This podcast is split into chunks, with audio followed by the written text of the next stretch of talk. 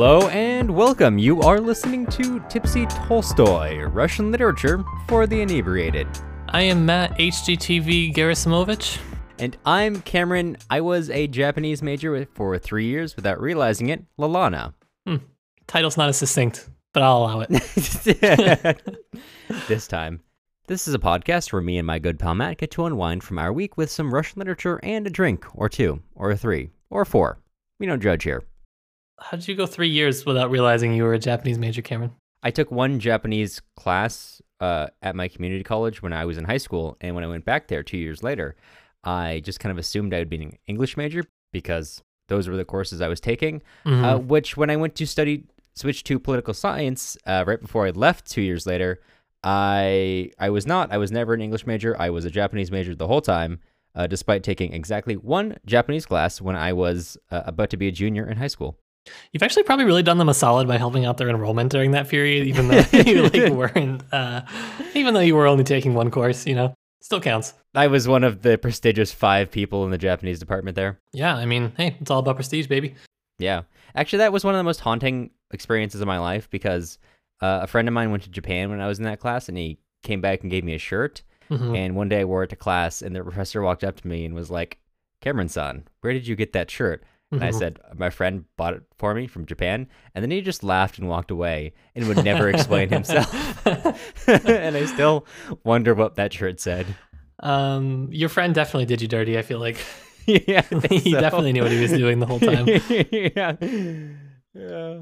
I fear that my story is not nearly as interesting for this week. It's just that I've been watching a lot of HGTV, and that's about it. I just something about just something about watching somebody renovate a home. I'll watch it. Something about the sexy property brothers. Yeah, and I like to also judge people for poor life planning and poor life choices, even though I know that I'm going to make no better life choices in the future. well, you know, that's that's I think the essence of reality TV. And reality, And yeah. yeah. Before we get into Kolyma Tales, I wanted to ask you, what are you drinking? I am drinking. I'm drinking a pretty extravagant cocktail actually tonight. It is uh, so. Step one, you fill your glass with ice. Step two, you pour some vodka over it, and mwah, chef's kiss. You got yourself a cocktail. Uh, it is a grapefruit and rose vodka. So it's Oh. actually it's actually pretty good. It's it's fine to drink over ice, but That sounds pretty good. yeah, I can pretend like I'm fancy even though I'm not. What are you drinking this week? Uh, okay. I know we've already kind of stretched out this intro long enough, but I Mhm. just wanted to let everyone know how much uh, I, you know, struggle tremendously for this podcast uh, Mhm. because I bought all of the stout craft beers in the stores around where I live, so I had to go all the way across town to the fancy grocery store to buy something there. Ooh, And when I was checking out, I knew I was in the wrong place because I had just gotten off work and I was about to come back here and record. So I was Yep. like buying, I bought like a cookie that's also a protein bar Oh, yeah. for dinner and beer. And as I was checking out with just this cookie protein bar and beer, I was surrounded by people who were buying exclusively uh, green vegetables and sushi. So, Hmm. yeah, that's a certain demographic, isn't it? yep, yep. It's the kind of place where in the checkout line, they only have magazines about like clean living and Buddhism. Okay, well, I think we put it off long enough. This week, Kolyma Tales by Varlam Shalamov. Yeah, we got a little bit of a doozy in for us this week, Cameron. Boy, do we. Uh, we are Boy, do reading, boy, do we. We are reading three short stories from the Kolyma Tales. We are reading Tamara the Bitch, Vaska Denisov, Kidnapper of Pigs, and Major, Major Pugachev's Last Battle. It is quite an episode we have ahead of us. Not particularly a happy one, but definitely a rewarding one, I think. Yeah, I mean, usually when you get literature about gulags, you kind of assume it's going to be, you know, kind of a, a story of people overcoming, just like, you know, Charles Dickens. Yeah, this one it it actually is. I my Really? my point that I'll take away from this is that it actually is relatively optimistic in at least two of the three stories in some ways, in its own way. Okay. All right. Well, I'm interested in hearing your reasoning for that. Yeah. It'll be maybe a little bit of a stretch. We'll see. I have a little bit of a background on Shalamov here if you would care to hear it. I would. All right. Uh, it's it's a little bit short this week just because the stories I think stand on their own without much need for too much of a biography or a background on the author. But that being said, it is good to get some of that, and especially some parts of this really do play into the story and the realism of all of it. So Shalamov was born in 1907, lived all the way to 1982. He, during the late 30s, was imprisoned in a forced labor camp in Kolyma for most of that time. He, between 1937 and 1951, was imprisoned kind of in and out and was around that area for who's really to say what? Uh, I think officially it was mostly for supporting Trotsky, and he praised the anti-Soviet writer Ivan Bunin who I, I I don't know. It's it's it's such a such an interesting idea to think of today that you could be sent to a forced labor camp for liking a writer. The fact that anybody at any point in history cared about literature that much is crazy. Um, so unfortunately, Shalamov never actually saw Kolyma Tales published in his own language in his own lifetime. It was published in the West in the 1960s and only in the USSR in 1987. So he had already been dead for five years. And of course, there were like publications that were self done. There was definitely some element of like underground literature and whatnot in the Soviet Union, but it wasn't officially published and recognized in the Soviet Union until 87. He eventually, after the thaw, uh, uh, when Khrushchev was in power, he was allowed to return to Moscow, but his health was permanently damaged from spending so much time in the forced labor camp, presumably from just horrific conditions, terrible nutrition, basically living on a starvation diet for the 20 years that he was in, the 15 or 20 years that he was in these camps. So these three stories deal extensively with his experiences. They're very autobiographical and draw on his experiences in the Kolyma camps, which were very famous at the time and still are. if They were the inspiration for Solzhenitsyn's Gulag Archipelago.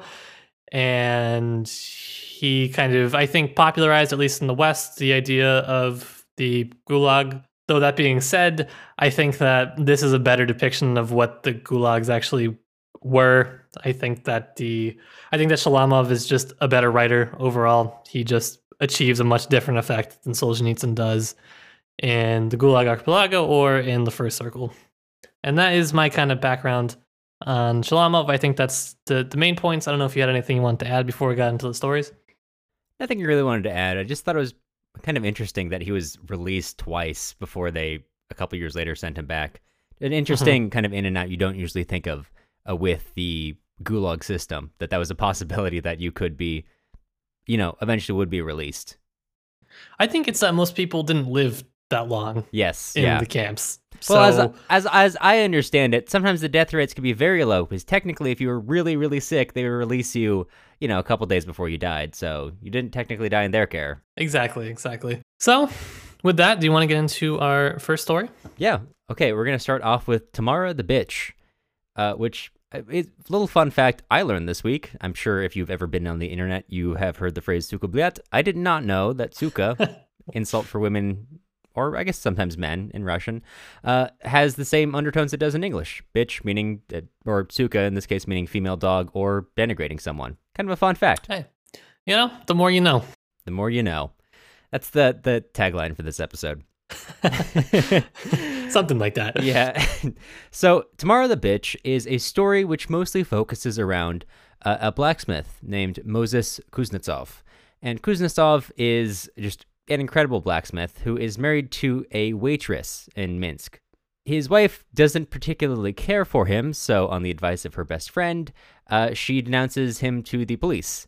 And as the story notes, in this in these years, that was more reliable than any hex or spell, and even more reliable than sulfuric acid. So Moses Kuznetsov is immediately disappeared into a camp. Uh, so at this camp, the foreman is trying to run a tight ship for all the essential roles, uh, blacksmith, doctor, etc.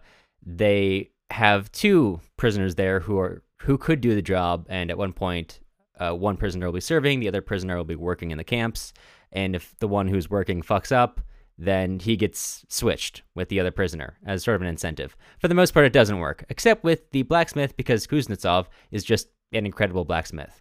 The boss kind of puts up with him because he's just so good at what he does. One day when Kuznetsov is out and about, he comes upon uh, a Yakut dog and he thinks it's a wolf. He's terrified, but she's very friendly. He takes it back to the camp. Everyone loves this dog. They are pretty into it because they kind of feel like this is like an, an escape from their terrible, terrible lives. Uh, she's she's about to have pups, so everyone shows her affection. She even when they try to give her food, will only take just like a little piece of salted salmon. So everyone's like, "That's cool that you've got moral fiber." You won't even if she spends time in the kitchen, she doesn't take their food.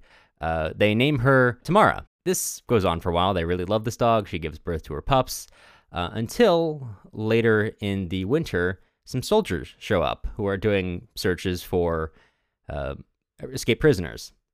And everyone is like, okay, we're going to keep our heads down. It's fine, except for Tamara, who hates these soldiers. She immediately tries to attack them. They try to shoot her. They separate them. Um, it, it's clear that Tamara has a history with these soldiers. And uh, one day, when the soldiers are just pissed off at, at Tamara, and she's a little being a little bit aggressive.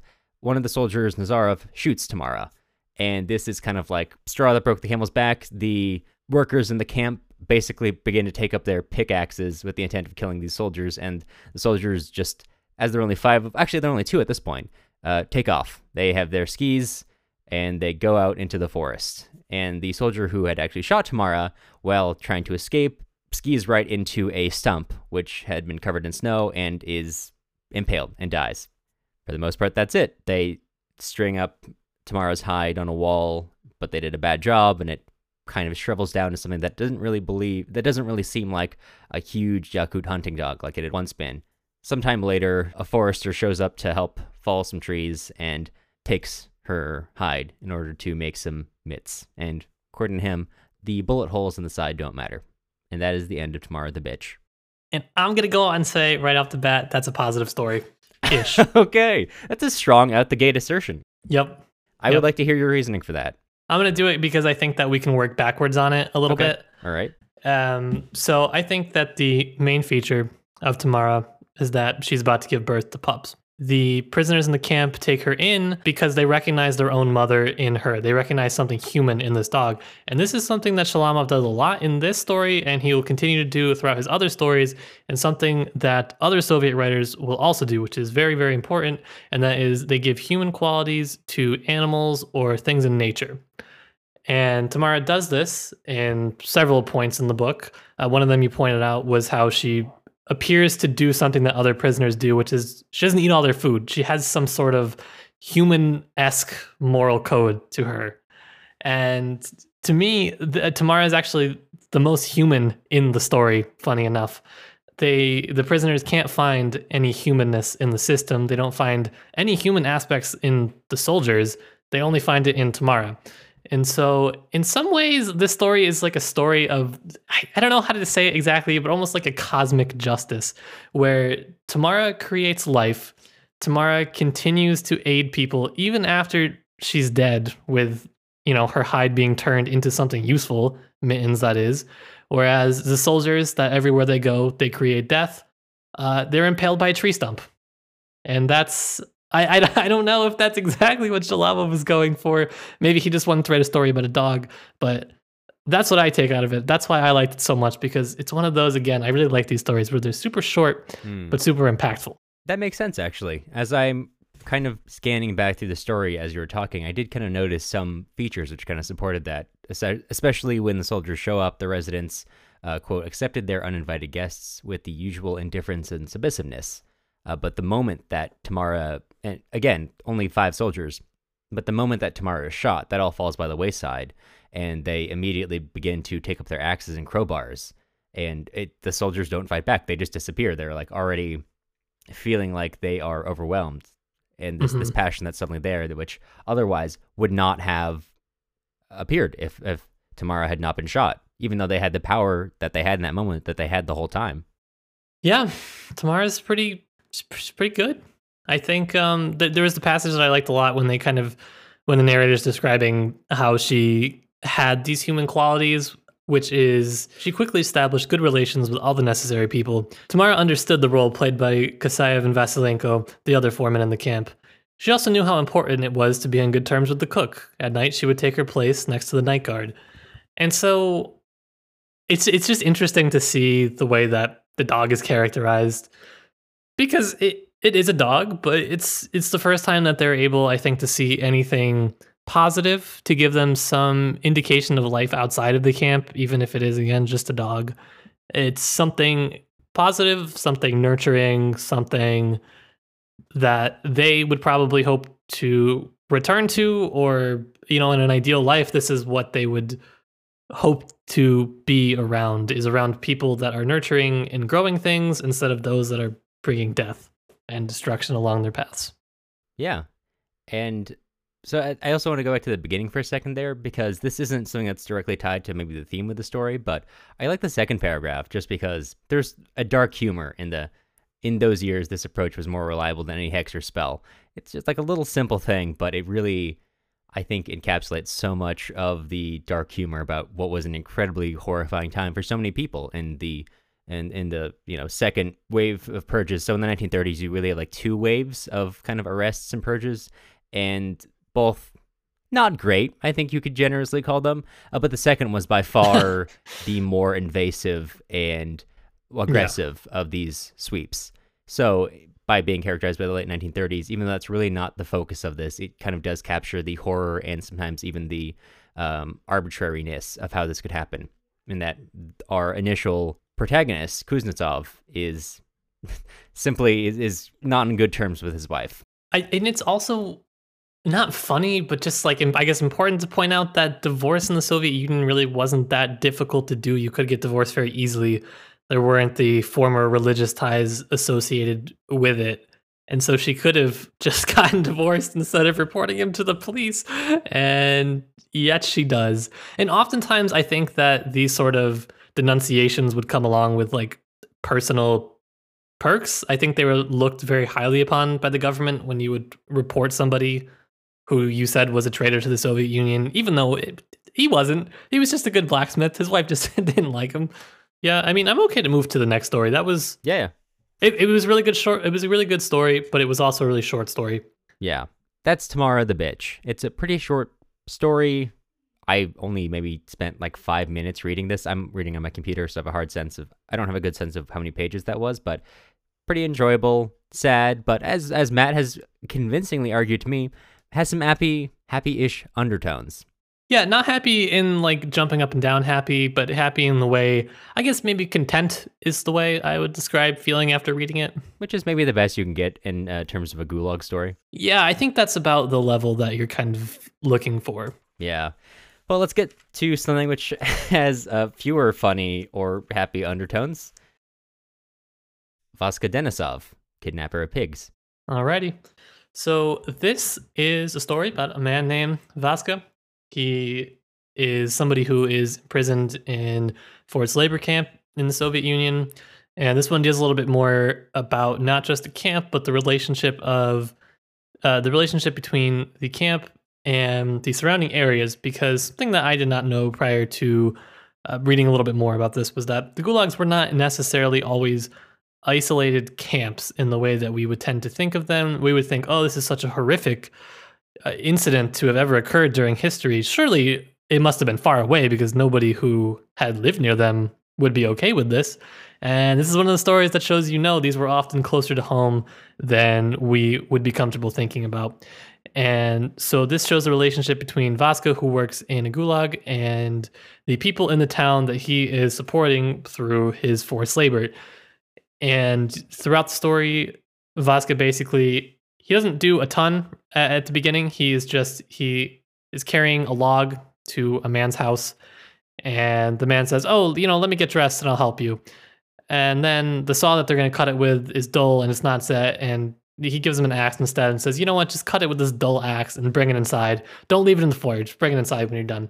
And so Vaska does that. He is starving because he's living on basically no food, but he continues and he he cuts the the firewood up for the man and he brings it inside and instead of being paid with food like he would want, the man says, "Sorry, I've given all the food to the pigs." And instead he gives Vaska 3 rubles for all the wood and the labor. 3 rubles at this point, 3 rubles at any point is basically nothing. You may as well have just given him nothing. And so Vaska he he tears out the money on the man's porch. He watches it float off into the wind. And as he's kind of he's going back, he is starving, and he walks up to uh, a porch and he, he opens the door and he finds a storeroom of food and grains and whatnot. And he sees frozen pig carcasses, and he runs to the back and he finds a baby pig carcass and he picks it up and he runs to the village headquarters, barricades himself in, and he just starts eating the frozen pig. And the story ends when they're able to break the barricade and half the pig has been eaten. And that is Vaska Denisov, Kidnapper of Pigs. The title indicates much more whimsy than is actually the case here. Oh, yeah, big time. Yeah, It's pretty depressing. it's incredibly depressing. Um, this isn't so much a comment on the themes, but I think I kind of want to reiterate how much Vaska's hunger is a portion of the story. Uh, in the opening Mhm. scenes, when he's walking through the village, it's night. He can barely lift the log that he's trying to bring to this house because he's almost dizzy with hunger. Uh, like that is something that he's really dealing with as he's going there. He's kind of anxious. He kind of notes at the beginning that you know people like him can only pass through this village normally by guard because otherwise the it's not just like the civilians don't as Matt alluded to earlier like they just don't think about it or they don't know. They know and they're relying on prison labor to uh, a degree. But even though they rely on this labor they're uncomfortable seeing uh, quote his kind walk without a guard even though he's doing their chores for them. As he's cutting the wood he's barely able to do it. He's so hungry. And you know by the time he stepped back out into the porch after having done all this for essentially nothing he's staring at the pigs and thinks uh, those pigs had eaten his bread and soup which is you know not exactly the moment he snaps. There's like no one moment when he has a shift in consciousness really not privy to that.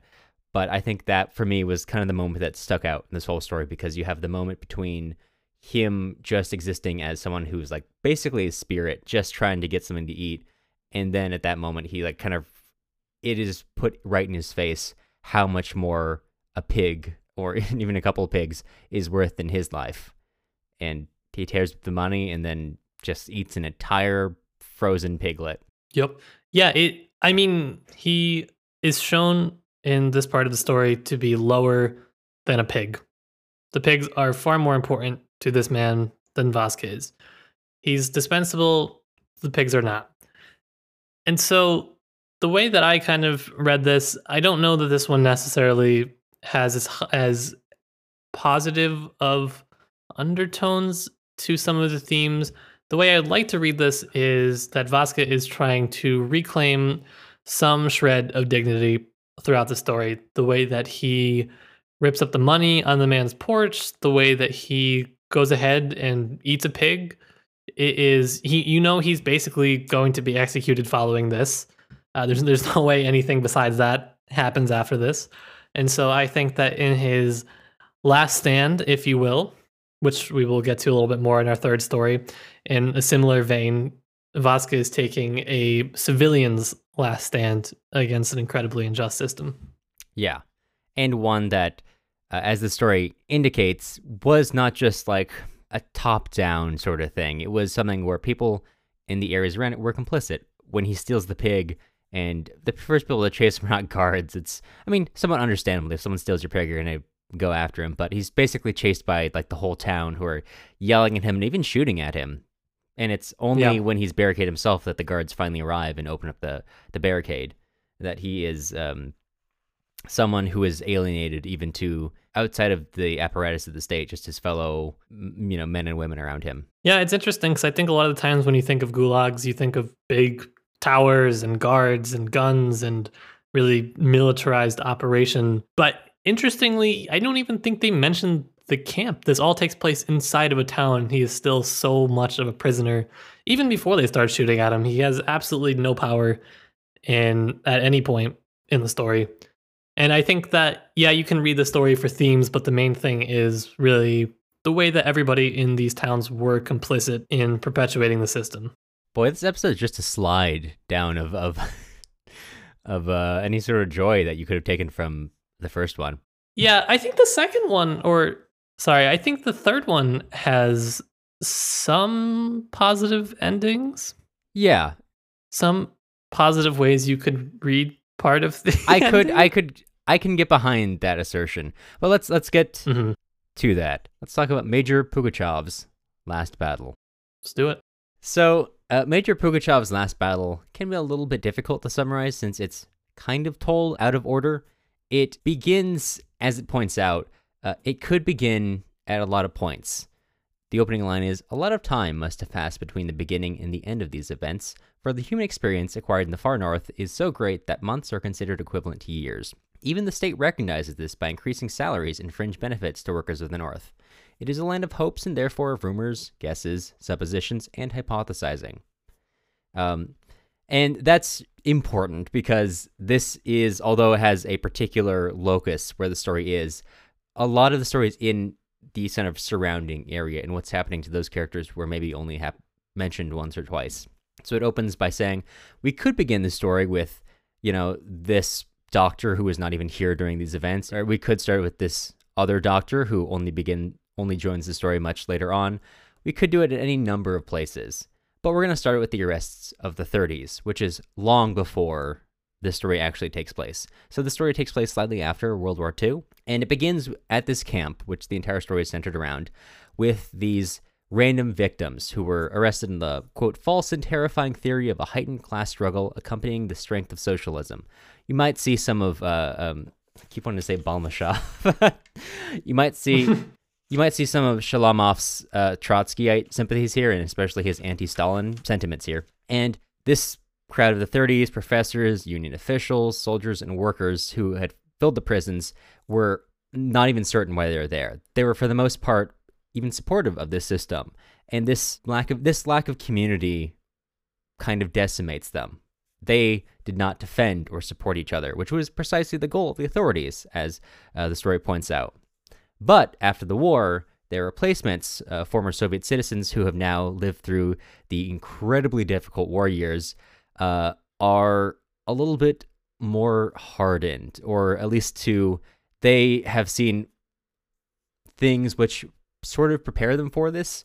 Uh, as the story notes, they were they knew how to take chances and believed only in the gun. And among this crowd is a, a Major Pugachev, who is a former uh, soldier of the Red Army who was a POW who escaped uh, from the German POW camp and returned to the Soviet Union, only to find that uh, he was suspect because he was a POW and was eventually sent to the camps because of it. And so he plans his escape because he believes it's better to die living like a man, uh, even if he couldn't actually escape.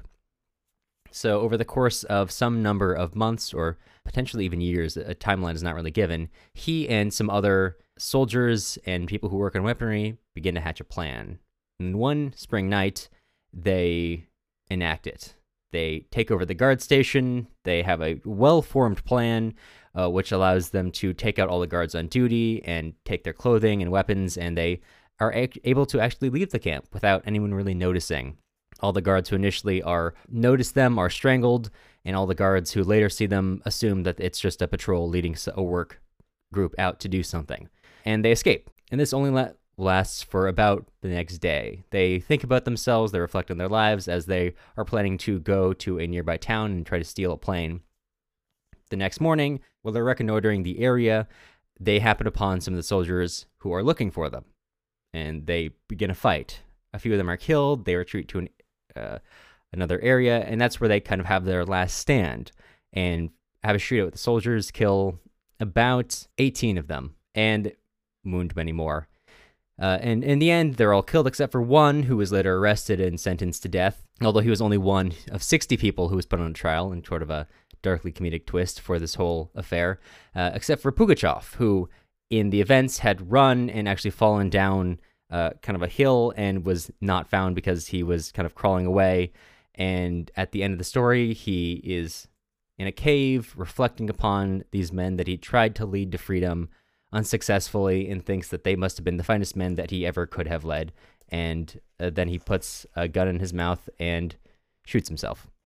And again, I will say this is a somewhat happy ending. okay, I yeah. Not I actually I agree with you based on how the story is written. I don't want to put too much focus on his suicide because that one you could easily read a lot into and I don't think that's the point actually of that last scene. I don't think so either. I think the point is to focus on prisoners of war. And this one, I think each of these stories gives you a little bit of information about a different aspect of the Gulag system.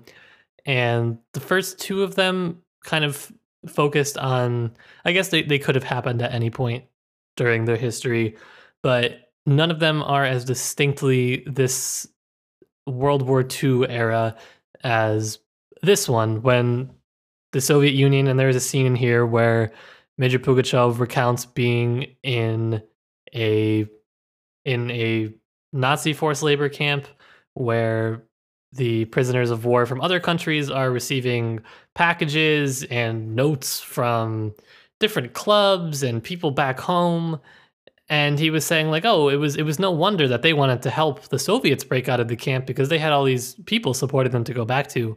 Whereas the soldiers they did not. They were getting reports that prisoners of war were being put on trial that they were being sent back to soviet forced labor camps.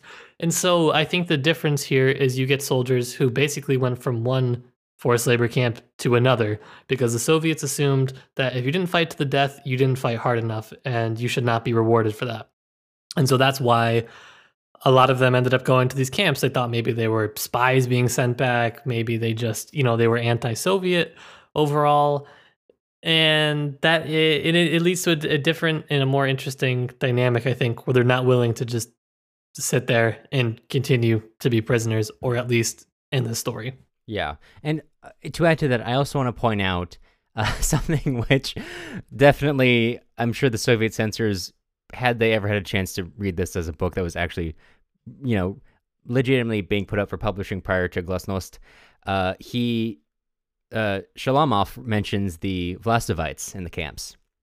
And for those of you who aren't familiar, uh, General Vlasov was a Russian general who was captured by the Germans during World War II, and at some point uh, agreed to basically lead a Russian army of liberation and he was the general for a group who was uh, made up of Russian army soldiers who had been captured and uh, turned to fight for the Nazis. So Vlasovite emissaries show up in the camp, and they tell all the Russians that your government has renounced you. Any prisoner of war is a traitor in the eyes of your government.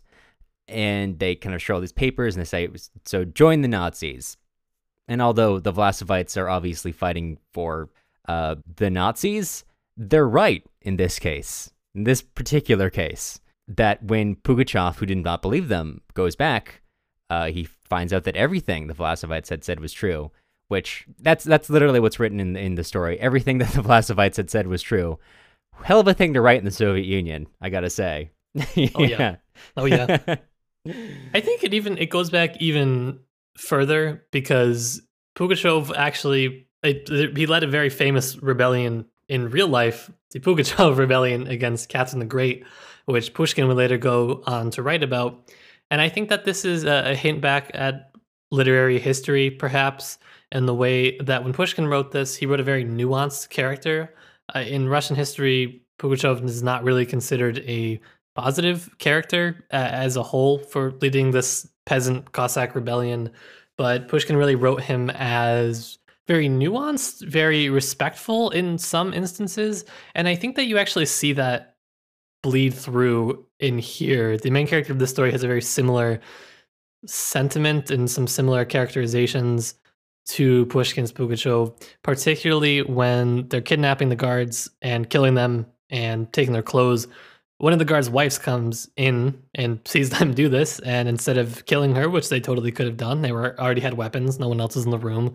They instead just restrain her and they don't kill her, which may not seem like that much of a sacrifice considering you had already killed so many other people, but I think it's an attempt to show some sort of nuance to the character of the prisoners and kind of a hint back at again literary history and showing that you know not everything is black and white. Yeah. And I, I kind of want to continue on with that thread about not just Pugachev, but kind of extend it out to everyone else in the camp because this even though it's not the focus, does demonstrate some of the solidarities that kind of happened between the prisoners in this camp. One thing they mention is that they, the 12 men who break out, are not the only people who know about this plan. In fact, there are quite a few people who Pugachev approached and asked about it and, and pitched them who turned him down. And they all kind of expected at some point they might be turned in. But despite ample opportunity to do so, and probably even with a lot of incentive to do so, no one turns them in. The, the operation is completely uh, safe up until they run into a much larger military force. But that couldn't have been foreseen and, mm-hmm. was not was obviously not the, the fault of right, everyone else right, in the right. camp. And I also kind of want to go towards the end of the the story because this is for me this was the point when I really felt like it hit its sort of apex. When Pugachev is wounded, he's lying in the cave. Uh, he's thinking back uh, about his life. He thinks about all the people he has loved his mother, his teachers, uh, and so many others who he has been through life with. And then finally, he thinks about his 11 dead comrades. Quote, none of the other people in his life had endured such disappointments, deceits, lies. And in this northern hell, they had found within themselves the strength to believe in him, Pugachev, and to stretch out their hands to freedom. These men who had died in battle were the best men he had known in his life.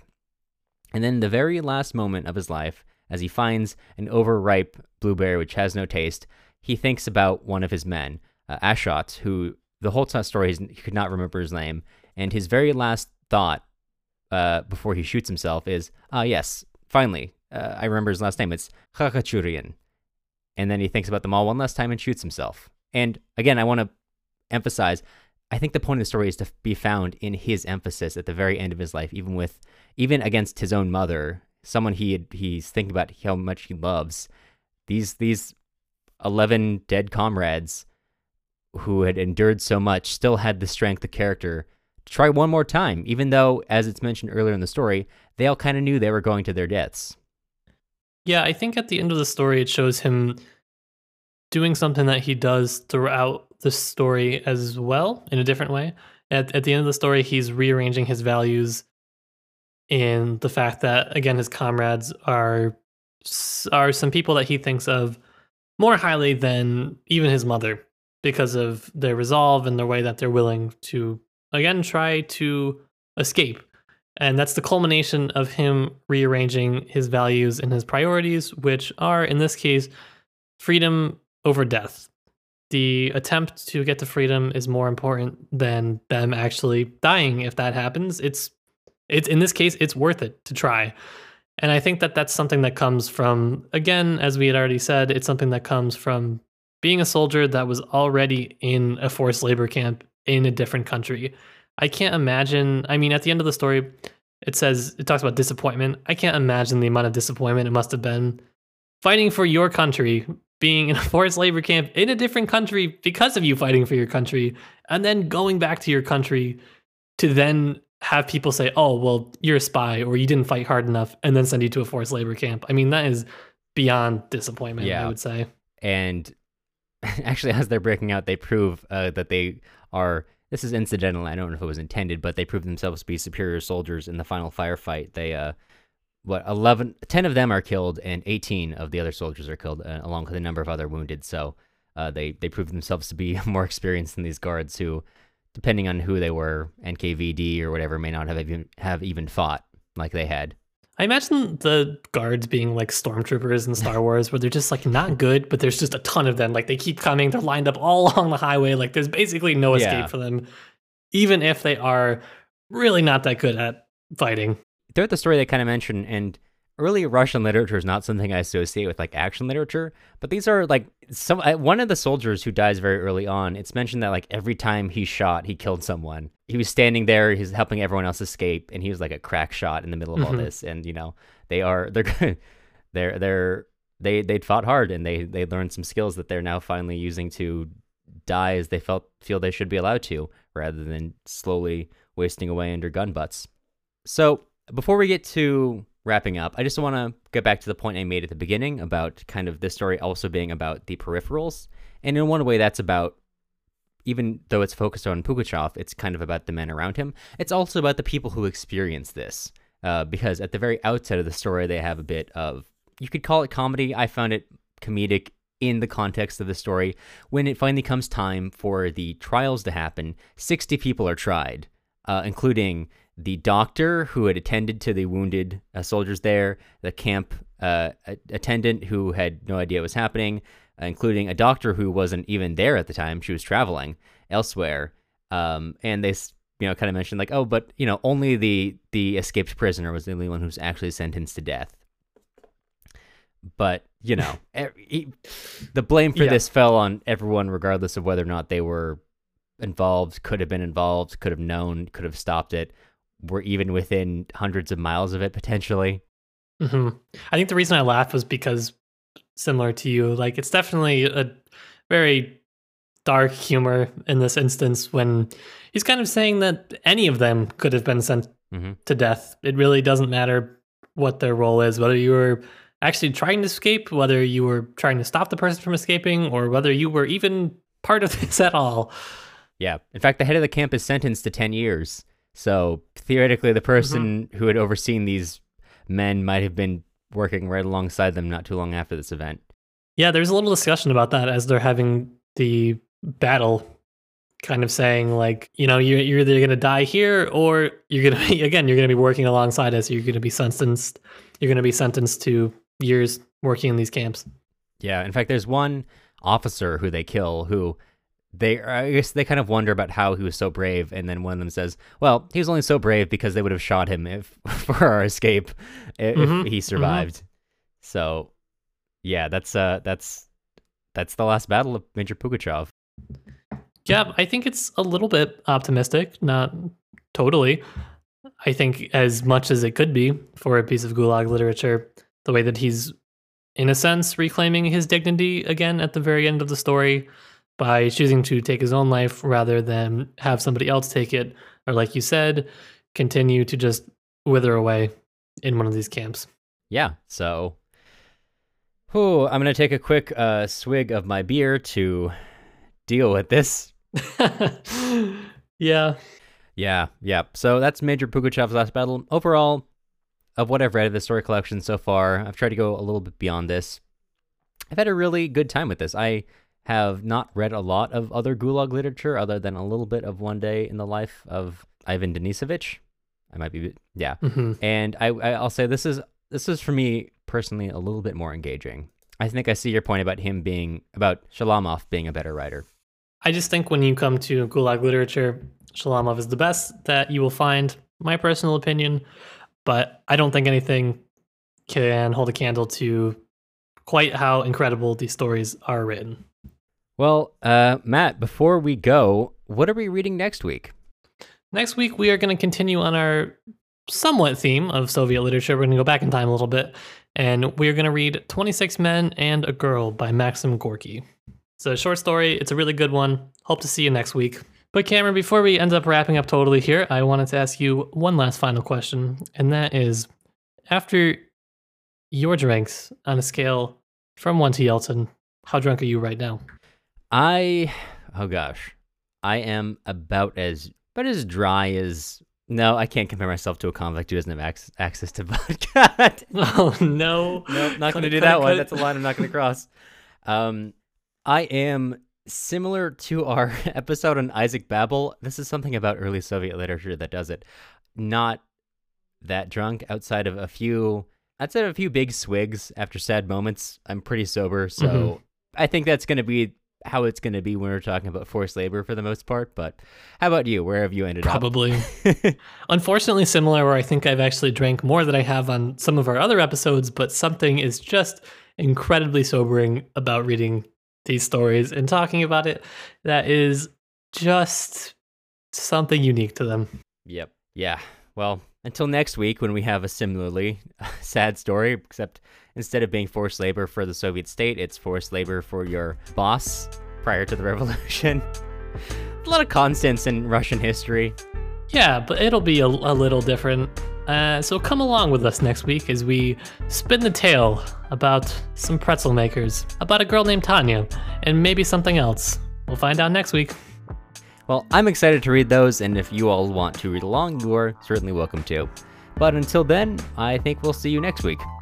The music used in this episode was Soviet March by Toasted Tomatoes. You can find more of their stuff on toastedtomatoes.bandcamp.com and also on YouTube under the same username. If you enjoyed this episode, well, first of all, that makes us happy, but also grad school doesn't pay very well, so if you happen to have a few dollars to spare, you can find us on Patreon on patreon.com slash tipsytolstoy. It'll help us buy the books we'll be reading in the future. If you're looking for other places to find us, you can also follow us on Instagram at Tipsy Tolstoy Podcast or visit our website, tipsytolstoy.com. You'll hear from us again soon.